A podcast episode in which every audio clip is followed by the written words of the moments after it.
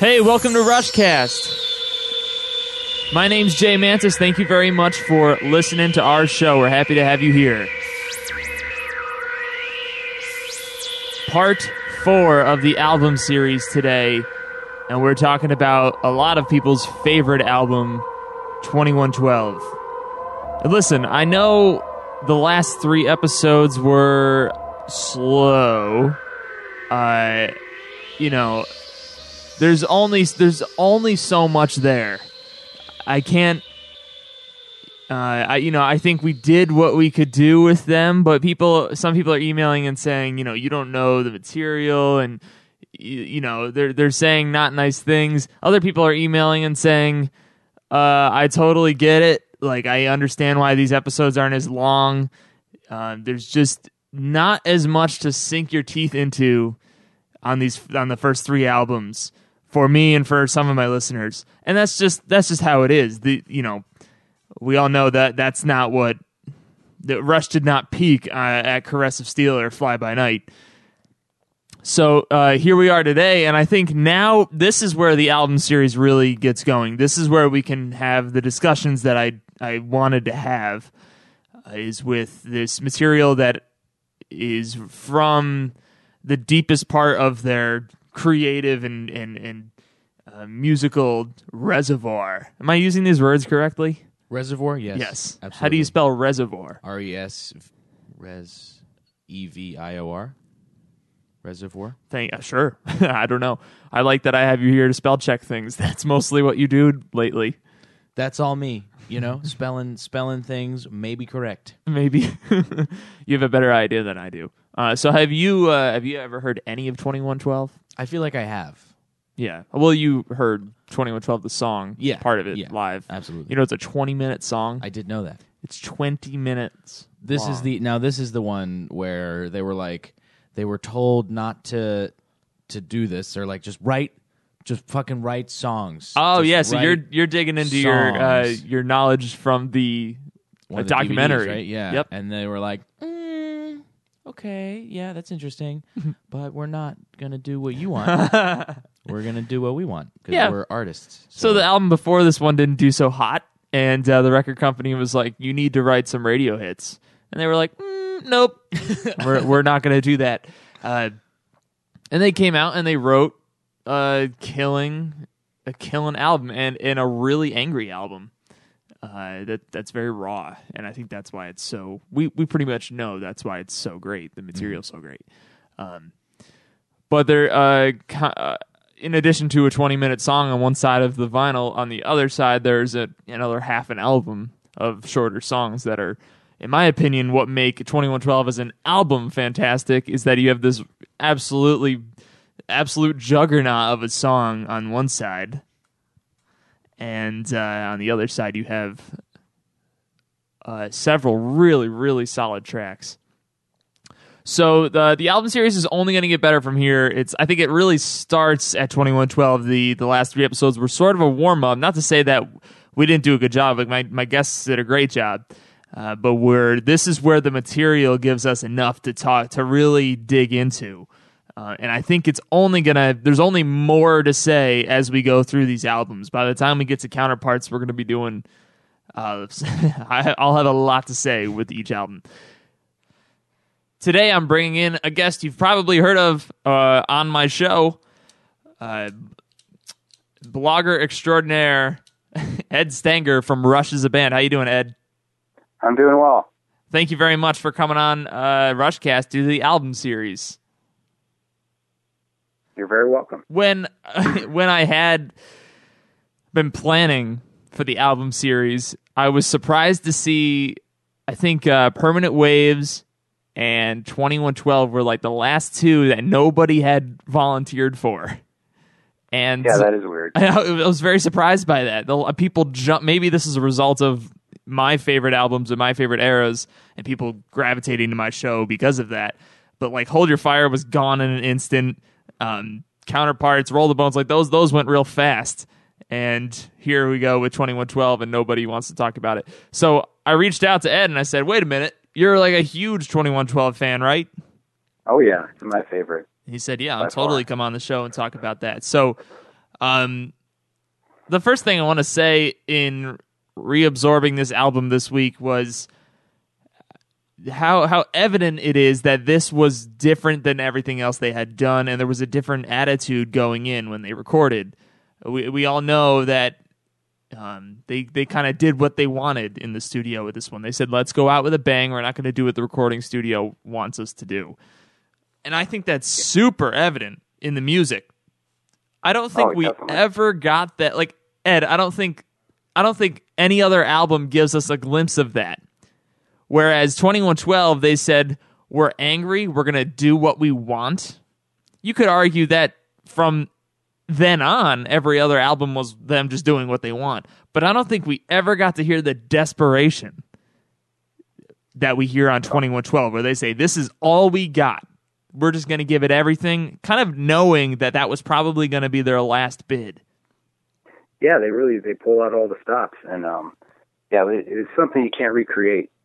In in the in the history of a band, you know, that they all have that kind of that moment where they either they make they make it or they they break break it. You know what I mean? And um, exactly that's what happened. I mean, they they, they were still a regular, a relatively unpopular band at that point. I mean, they had a pretty good cult following, but they weren't that big, and um, that the record company was putting pressure on them to you know compromise and and uh, and uh, put out you know more radio friendly songs and stuff, and that really pissed them off. uh, and you know, to put it succinctly, but and that that really shows. It, you can hear it in the music. You can hear it in Geddy's voice. Yes. It, it seems like Neil's pounding the drums a little harder than he than he usually does. You know, you can Absolutely. just everything just it just re- totally resonates, and that that's why I love that album so much. I think that's really what what spoke to me. Um, is someone who really wasn't that familiar with Rush, and, and when I discovered Twenty One Twelve, and um, you know, at the time I didn't really realize it, but um, looking back, I know that that's really what resonated with me, and and it still resonates to this day. and and that's the listen to it. I'm with you. Like that that's something that I'm just experiencing now. It's almost like I'm I wasn't mature enough to as a listener to kind of understand that even though I knew it and I heard it in documentaries or interviews or whatever. Um I'm just now going, "Oh, you know, I know this music. I know what notes are coming up next. I know what he's going Yeah. to sing next." But no, there's like you said, he's hitting the drums a little harder. Geddy's singing with a little more aggressiveness, you know, a little bit more sting in his voice. Uh, Yeah. not like the the artist sting. it's you know, it's really subtle and um and uh it, the like I said at the time I was listening to it I didn't really know what it was but I knew there was something going on. Um something different about that song that that you know just hit you on a kind of a subconscious level. And you know now in hindsight after knowing so much about the album and having absorbed it over you know 30 plus years or so it's you know and listening to the guys talk about talk about it um, the recording of it and what what they were feeling at the time. It all makes sense. I don't imagine that when like let's go back to the release of this album and its reception and people just starting to kind of uh, digest the music and the material. I don't think you could make an argument that 2112 wasn't hands down the best thing they had written up until that point. We all kind of accept that right now. Like we can all go, yeah, 2112 was kind of the king of that era. Uh, we're not going to Yep. compare Fly By Night to 2112 but we all we have is four albums. 2112 is the newest thing. If I can try to imagine myself in that time, 2112 would seem to be this uber mature um like we said very angry, very aggressive and very raw sounding album, but s- songwriting wise, they, it's very uh it's just a few levels up from Caress of Steel. Do you agree? Yeah, and uh, you know I come at it from you know I'm not a musician, which is rare among Rush fans Mhm. actually, but but you know I come at it from just the listener perspective, and, and yeah, you can you can definitely see that. And what I what I kind of you know, looking back at it, 2112 has has a kind of a cohesiveness that the other albums didn't. Like you know, they're like Fountain of Lamneth, for instance. That you know you can kind of compare that to 2112 in a way, and and look at that as kind of a uh, you know a precursor to 2112, and Yeah. almost like they were testing the waters and seeing what they could do. And I love Fountain Lamneth, but um, you know, there's there's a disconnectedness to some to the I don't know how else to put it. Some of the the pieces on that that song that it seems more like a bunch of separate tracks. Um, uh, then Yeah, it- 2112 has a cohesiveness that it kind of like one track blends into the next, and, and they're all kind of connected, and it takes you on a ride. And those brief moments of silence in 2112 are almost like they're perfectly uh the length is perfect for the silence. Yeah. Like it's just enough of like a palate cleanser for you to digest what just happened and then move on to the next chapter where and I agree with you in Fountain uh there, there seems to be this sort of start and stop aspect to it Yep. that maybe they hadn't perfected yet. What do you think? Like, let's let's go the oth- let's go into the future. Compare. Let's compare it to a farewell and hemispheres. Um, are these were those two albums an extension on Twenty One Twelve for you, or were they a regression? Were they not quite up to par with Twenty One Twelve for you? Well, no, I I want I don't, I don't want to say they're not on par with it. I I think um they're they're kind of an extension in a way. Like for instance, Xanadu. Xanadu had a lot of that same feel as Twenty One Twelve, but you know, sh- kind of shortened into one one song, and it had Xanadu has a lot of that same um those same elements where they're creating an atmosphere and um, the one you know the different sections kind of blend into each other. But yeah, like you know, shortened down, shortened to ten minutes, you know, as opposed to twenty minutes. Yeah. Um, and then Cygnus. Um, so it, I don't know. It was kind of an evolution, I guess. I don't know. For me, twenty one twelve resonates just because it was the the album that that really grabbed me and made me a Rush fan, and and just um, it's got that extra oomph to it because of what we were talking about earlier, because of that that desperation Mhm. that you can't recreate. That I guess that's what Farewell of the Kings and Hemispheres lacks is that same kind of desperation in the music. Um, that subtle that that subtle extra, you know, one percent that you get in 2012 that you don't get in those subsequent albums.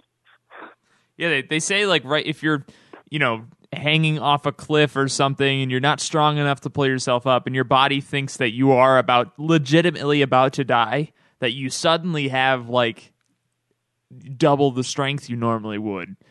They Yeah. they, they say or, or like you hear about people lifting cars up, you know, or when before they die or, or or in a really pressing situation. Of course they tear their muscles apart.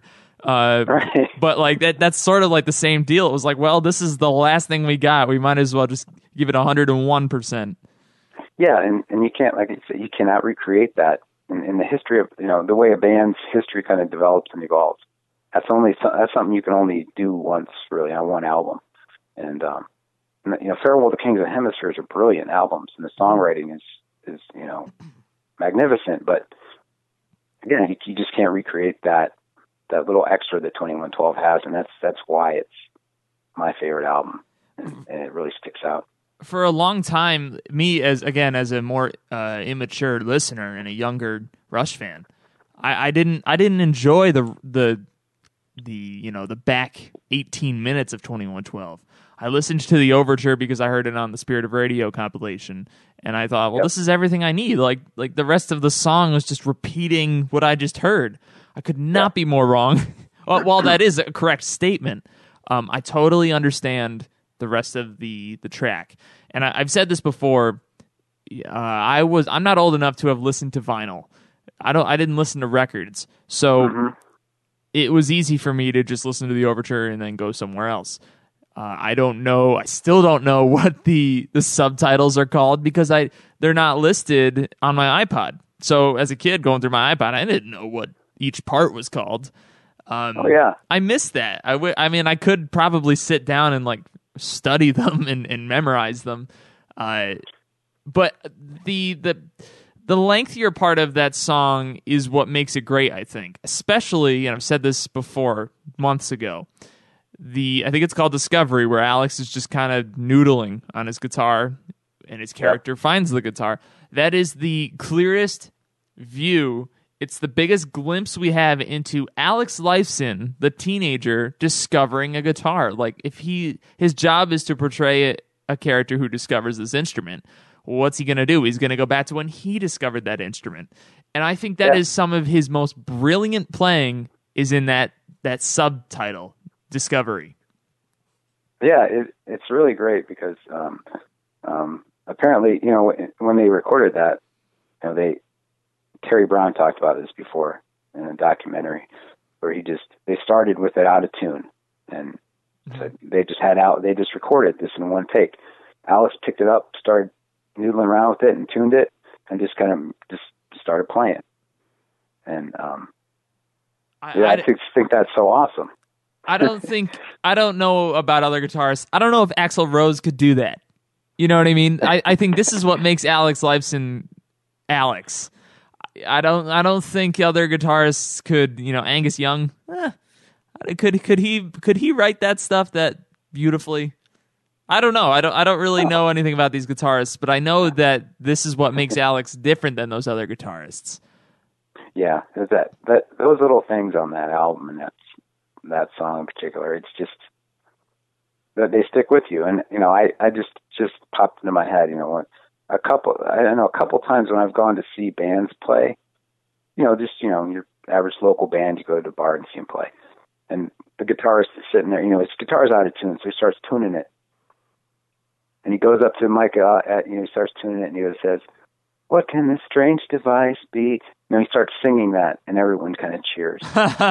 you know, and I, I've that's happened on a couple occasions, and it's just it just uh, is an indication of of you know how that song resonates with so many people, and it kind of sticks in their head. Totally. I have had conversations with listeners before in emails about how about the word metal and it being thrown around when we talk about Rush, and I usually use it in an, in this context where we're talking about the screechy years back in the seventies. Uh, I think there's parts of this song that I could I would use in my debate. For, people say you can't use the word metal with Rush. R- Rush wasn't metal; they weren't Iron Maiden. But I think Yeah. to a degree, progressive metal is what they were at that time. I I wasn't around; it wasn't even close to existing yet in the '70s. But I do think there are parts of the song that are metal. They are heavy. When the guitar Oh, comes yeah. in and Geddy sings, "Just think of what my life might be," uh, that is he- that is metal. I think. Oh, yeah, no question. And it's it amazes me how many people, and, and you know, today when Rush fans, when you say, you know, Rush is metal, and they just go off on it, and they say Rush is not metal. They've never been metal, and and you go, and you got you got to put it in context. And that maybe today, by the today's standards, no, they're not they're not heavy metal necessarily. But when you go in the '70s, the mid '70s, and you look at the music that was out at that time, Rush was as heavy as anything that was out at that time. Exactly. Yep. But no problem. And the, the Rush was the first real progressive metal band in, in a sense. that they they really are the first band who took that the progressive style of like you know Genesis and Yes and King Crimson Exactly. those. What And what they, I'm oh, they oh, go kind of amped it up a bit, and they they took that progressive attitude and then mixed it up with the Led Zeppelin, Black Sabbath kind of heaviness, and created progressive metal, in my opinion. and and I only recently learned that. I watched some videos about people who are really like I'm not a genre guy. I, I don't really genres, especially today. It seems like every band thinks they need their own genre, so the labels have become obsolete. Um, Yeah. you're naming your band and you're naming your genre, like, uh, but back then, even I'm learning that there's, like you said, pro- the progressive was a thing. That was Genesis and Yes, and King Crimson and a few other guys. But and then metal was the thing, and then Rush kind of combined the two to make. I mean, we could we could argue that was the birth of something that had a tree that is spread very very wide. You know, there are a Yeah. lot of progressive metal bands. Um, So uh, let's talk about the rest of the album. I think Bangkok might be everybody else's second favorite on this album. if we if we put 2112 at the top. For a long time, I didn't give a crap about Bangkok. I thought it was. I'm, I'm like, this is just an eh song. Um, I still would take others on the on the uh, on the B side of the album before Bangkok. Um, but it is a cool tune, and my dad pointed something out to me recently for the the music theory nerds in the in the kind of the breakdown solo section of Bangkok. There's a what's called a polymeter, and I, I was playing some periphery for my dad, and I said, "Listen to this progressive metal band. They use polymeters, which means there are two time signatures happening at the same time. Usually, the drums Okay. are in four, which is what you expect, while the guitars are doing something in seven or or eleven or whatever it is." And I played it for my dad, and he went, "Rush does that." I go, "No, they don't."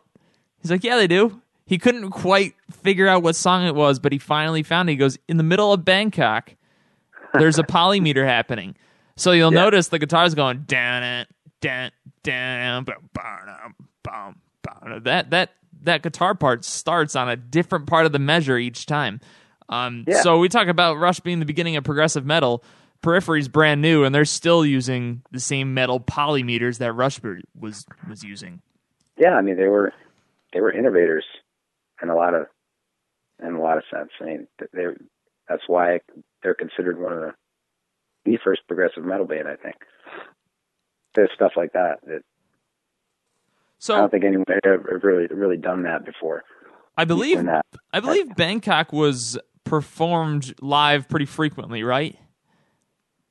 Back in the Um, day, anyway. Yeah, for for a while, and then then it was kind of set aside for a long time. And Then they brought it back for um, uh, R thirty. which one of the re- recent tours, and I can't even remember off off the top of my head. I think it's on Um, the back end of Snakes.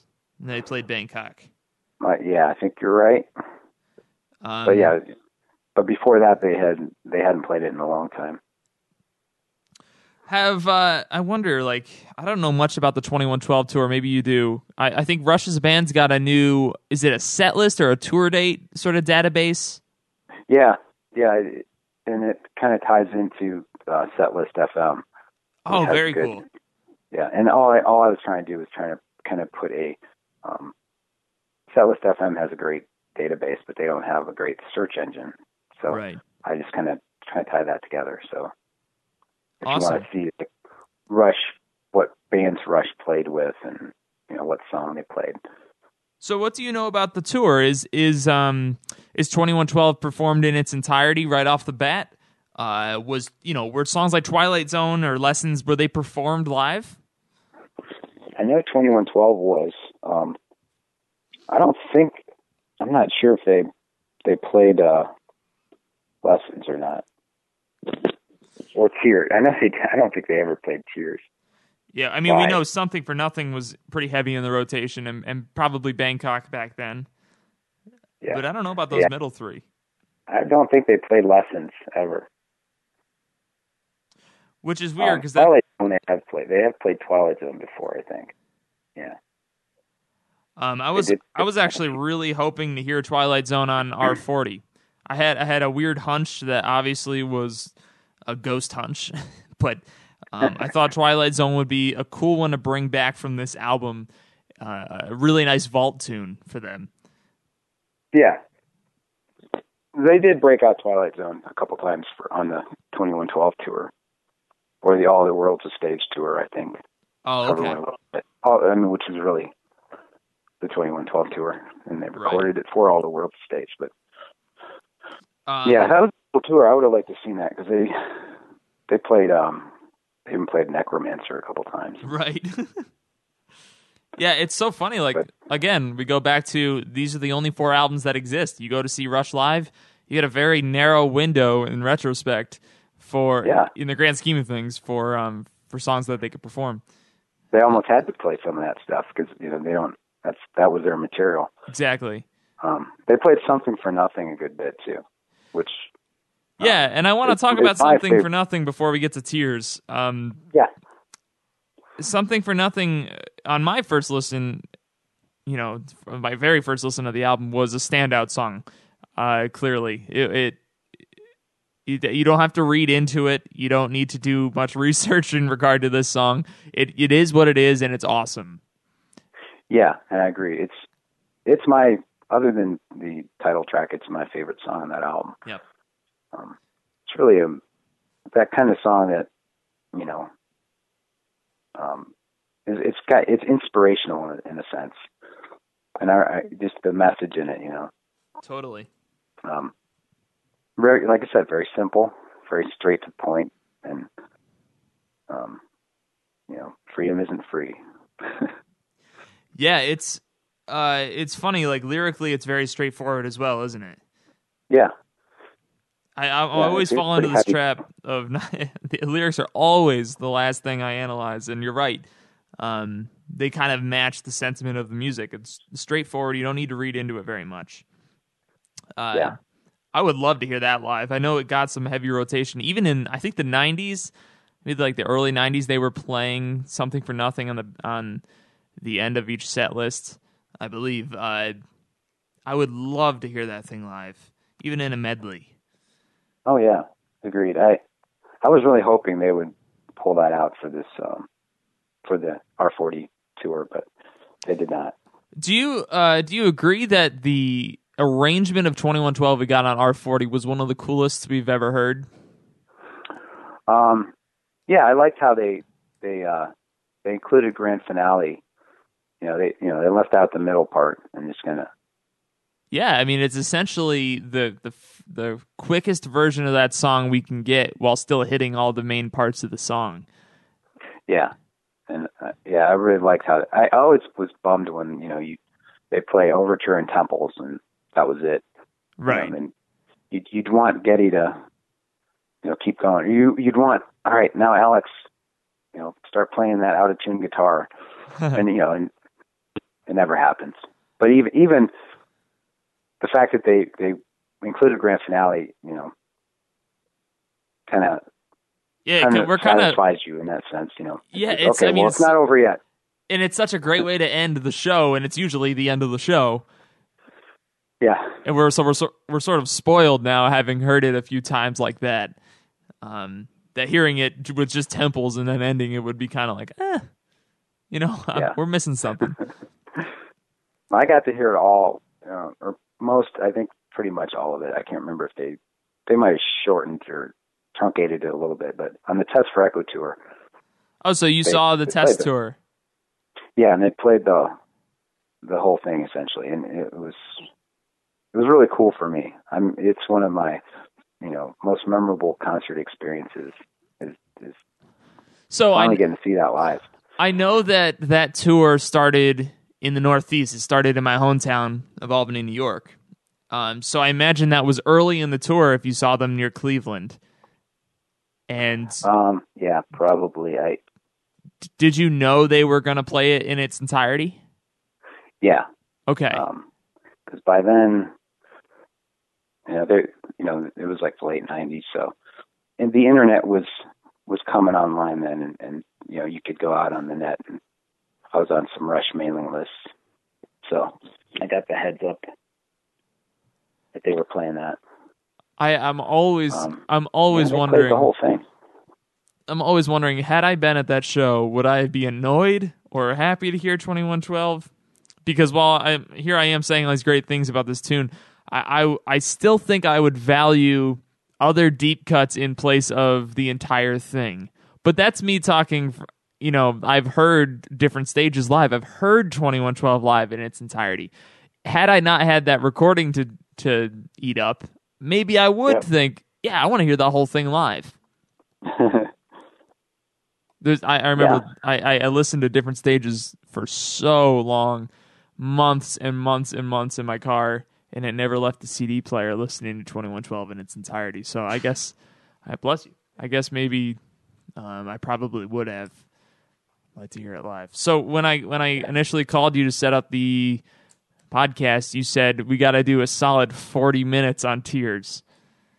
and I like it because on my way over here, I listened to the album again and thought this thing is uh, maybe surpassing Madrigal, definitely surpassing Madrigal as the song that went from hate to great the most for me.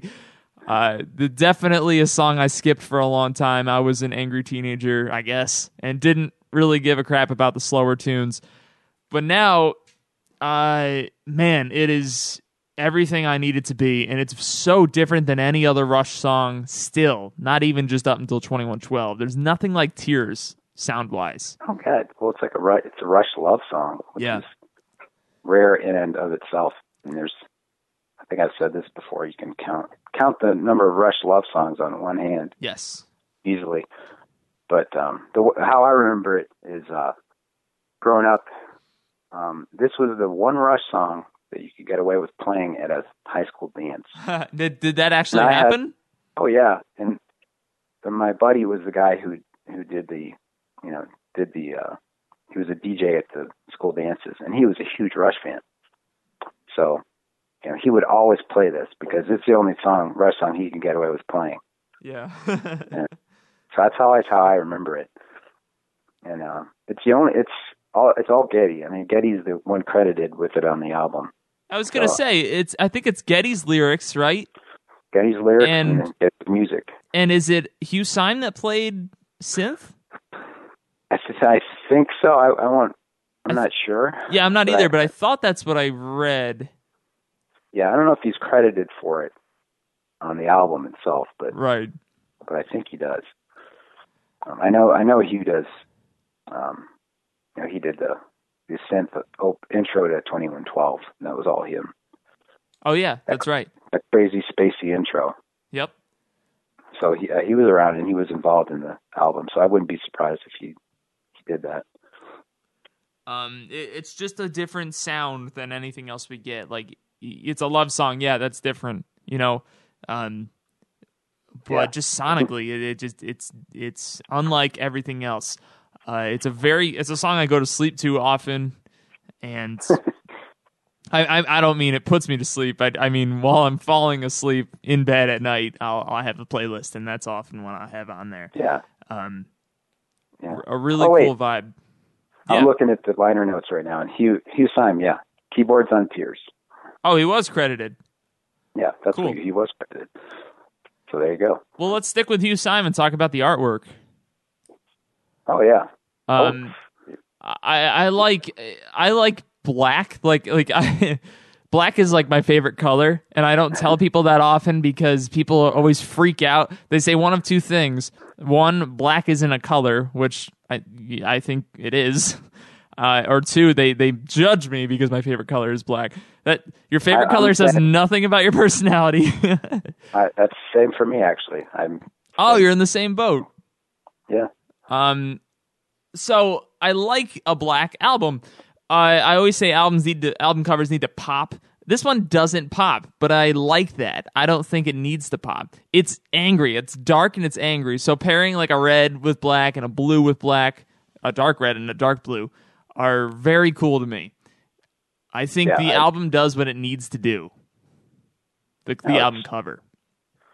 Yeah, it's it's uh less is more in that case. I mean it's and then the the Starman um pretty much is that that's the Rush logo now, you know. Yeah, it's funny how that's like the closest thing we have to a Rush logo. Yeah. they've done a good job of not having logos. Um, I don't know if maybe that was on purpose. Maybe they said we don't really want. I know some bands are like we don't want logos. We're not. We're not a brand, you know. Yeah. I don't think it was by choice. They didn't expect it to happen. It just kind of happened Right. organically just because, you know, 2112 was kind of a breakout album and people started to identify them with that. Um, Of course. and I think it works well. It works well for Rush because it kind of I yeah, it, it's it's in it's a an a symbol that is universal. Every you know when you see it, you know it's Rush. Yep. At least if if you know anything about rock and roll. Um, I think I I have my entire CD collection is upstate, so I don't have the hard copies. On the back, is it the three of them in kimonos? Um, yeah, and I don't have the the vinyl or yeah, I don't have this. Right, I have the deluxe edition, which is totally different. Oh, okay. Um, that's only that's only a hard copy I have these days. Mhm. Um, I had the final reissue, but I I lent it to someone and I don't have it right now. So Um, I wonder if Yeah, those uh, those kimonos did they last for several tours? they played them for three tours, didn't they? I yeah, I think I, I don't even know. They don't know what happened to those kimonos. I don't buy It's that. too bad. I don't buy that. Oh yeah, you know they wear them to bed every night. they all use them as bathrobes now. Uh, they're always. It's so funny you hear get. They're like, "What happened?" You know, some idiot interviewer who's never seen a Rush interview is like, "Hey, what about those kimonos?" And they, you know, they're like, "Oh, we have no idea what happened to them. They must have just disappeared one night." I'm not buying that. I, I think they know exactly what happened to them. Either they still have them, or um, they know exactly where they are right now. That's just me. You would like to think. I, I just like to tell myself that I, I think I know this band well enough where I could tell when they're lying. Like I can call Geddy out. Be like, nah, I'm not buying it, man. I like the idea yeah, that they wear them to sleep, though. I hadn't considered that. Yeah. Or maybe they're like rain jackets or snow jackets now. It'd be nice. it'd be nice camouflage if, if you're into hunting, I guess, in the snow. Yeah, I guess. Oh. Uh, Ed, this was great, man. Thank you for for doing this. Blogmeister Ed Stenger. I'm just I'm sitting here like writing as many nicknames as I can think of for Ed. Um, Blogmeister. Okay, I like that. yeah, as long I got to see you use that somewhere. That's Uh, a new one. All right, cool. Um, yeah, we'll be back next week with a farewell to Kings. This was a lot of fun. I'm looking forward to, like I said, each album I think is gonna give uh, is gonna have a bit more juice to it, and this one definitely felt that way. Uh, Yeah, I'm. I'm. I've been enjoying listening to them. Thanks a lot, man. And uh, you should, if I know you you've been there, but you should you should check out Rush Is a Band online because it's uh, a really fun place to be. If you're if you're a big enough fan to be listening to my show, you should go to Rush Is a Band, which is my show plus a lot more juice and uh, some yes, fun discussions. All right, Ed. Thanks a lot, man. All right, thank you. All right. So what do you got? Uh, guys, I'm I'm embarrassed. Why I'm very embarrassed. you spelled it It's wrong? not- It's not how you? you spell it. How do you spell it? R e s e r v o i r. Say it again. R e s e r v o i r. We all Reservoir. reservoir. Yeah. So that's the, the How, how do you pronounce it? reservoir. Reservoir. Reservoir. Maybe there's like a, a soft R. we like- grew up next to a Reservoir. reservoir. We we said it a lot, but had I Reservoir. yeah reservoir. Yeah. Did we did. either of you take French? no, we both Cool. took No? Spanish. Okay. Um, well, I guess we wouldn't know. I'm speaking to a large Canadian audience, so I think They'll- they probably know endings like OIR pretty well. yeah. Um, I went to Montreal. Mont I, I don't even Montreal. Montreal. I'm sorry, Canadian folks. Um, we're not. We don't mean to be ignorant. It's just a thing that happens uh, sometimes. But I drove to Montreal because I went to school at the very top of New York State, and I went and saw Clockwork Angels tour there in 2012. It was like the very beginning of the that huge tour, and uh, I saw it at the hockey arena up in Montreal. And I know that's like the Frenchest part of that country, right? I can't say for sure. I know Quebec is also. Like like Toronto, there's not much French happening, is what I understand. And Montreal, it's like definitely a thing. I've been to Montreal. It's a beautiful city. What did you go up there for? I was there uh, during high school. We went like on trips. I went twice Really? to, to check it out. Yeah, it was with like the foreign language club, I believe. The French and Spanish. Oh, very cool. Set it up. So you went like I was only there. I drove there at night in the winter, and it was hard. the the was signs different. were tough, and and I didn't get to see much because it was dark. Um, I didn't really even get to see much of Rush because I was so far away and so high up in that yeah, arena. man, everything's far away from you in Canada. That's the thing about Canada. The drive to Montreal was much like Potsdam, New York, flat and cold and barren. Mm-hmm. But um, Montreal's a cool city. You I have your passport? Did you have to use your passport? To I had a passport. Yep. You did you? no. This was back when you just needed your birth certificate. You need, you didn't even need an enhanced license. No, You that's a new thing. Birth certificate. I was in uh, ninth grade. That's fascinating. and somebody lost theirs on the way back home, and the guy got on the bus and went, "Well, where do you live?" She was like, "New York." They're like, All right. fine." Everyone told me that going into Canada would be fine. They're like, like they don't care. Yeah, you can come to Canada, but getting back into the states, that's Oh, let like me the tell you. hard part. Except that uh, it was my uncle and I in the car going to the show, and getting into Canada, we wait at the booth, and the guy said, um, he- you know, who, where are you going? What are you doing? Who are you? Do you let me see your papers. And he's like, "Where are you going?" I go, "We're going to see Rush in Montreal, a rock concert." And he just stares at us. He looks back at my passport, looks back at me. He's like, "Let me see the tickets." I'm like, uh, they're in like the back in the bag. get out, get the tickets out. He looks at the tickets, looks at the passport, looks at me, does that a few more times. All right, Oh, I thought it'd took like, uh, forever. Uh, sorry, we got to confiscate these. Uh, turns out, you know, this is uh, illegal. And then you oh, why was like- YYZ, eh? Or Yeah. I, YYZ, eh? And then you see That's him what they like say. drive off and goes like out of the car. yeah. Um, but getting back, it was super late at night. We're talking like one in the morning driving back, and we're the only car pulling up to the border to get back in the states. And the guy gets out of the car. He's like, "What did he say?" Uh, oh, uh, I don't. I don't know. He asked me something and I answered incorrectly, but he was basically like, "Where are you going?" I said, "The U.S." He's like, "Do you have the tickets?" uh, he was super like uh, joking, like he he wasn't taking it very seriously. Um, so it was the opposite of what people told me. Really interesting. Um, but Canada's a nice place. They they they they have a nice farm system for musicians. I think Seems to be that way. Justin Bieber, Celine Dion, and Rush. Okay, I'm changing my opinion. Yeah, Rush sucks.